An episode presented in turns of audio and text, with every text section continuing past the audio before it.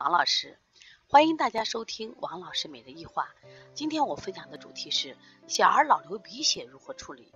那最近啊，就纷纷有家长来反映，他孩子老流鼻血，有的孩子呢可能流的鼻血不多，有的孩子流的还很多，就把家长吓坏了。那到底为什么会流鼻血呢？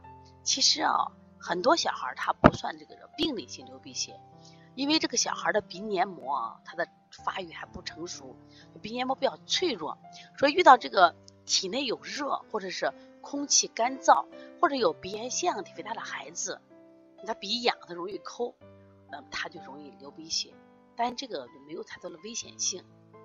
那么我们一般对这种怎么处理呢？你看这个孩子是实火还是虚火？如果实火的孩子啊，就是他浑身热。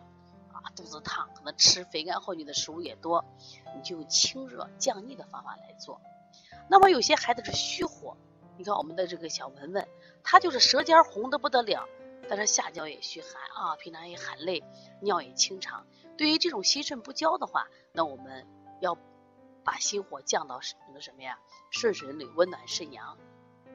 那这样的话，心肾相交，它也就不什么呀，没有这种流鼻血的现象了。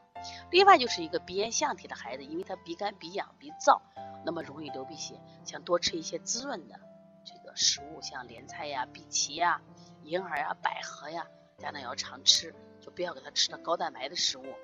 那推拿做一些滋阴的手法。那么今天我还想谈一下，还有一种病理性的流鼻血。那一般情况下，就像我们这个血小板降低，因为血小板是个凝血指标，如果它降低以后，它流鼻血。量大而且不容易止血，这个呢建议大家到医院去做个化验看一看。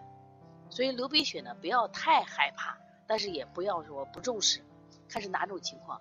常态的流鼻血它不是疾病，说没有关系的啊。说小孩呢跟大人不一样，大人同样干燥，他为什么不流鼻血呢？本身小孩心肝火热，就我们常说心肠有余，肝肠有余，是不是？肺这个喜润恶燥，他容易上火的很。在这样的情况，特别春节期间，我们一定记住啊，给孩子吃点好的没问题。但是记住，现在的孩子不缺营养，所以说呢，还是多吃点蔬菜。蔬菜的它就没那么多的火气，那么他流鼻血的现象就会减少很多。另外还有一种就是长期吃肉，就是维生素补充的少的，那这种孩子给他缺乏这个啊维生素，所以说希望大家呢，呃，对流鼻血呢要重视起来啊。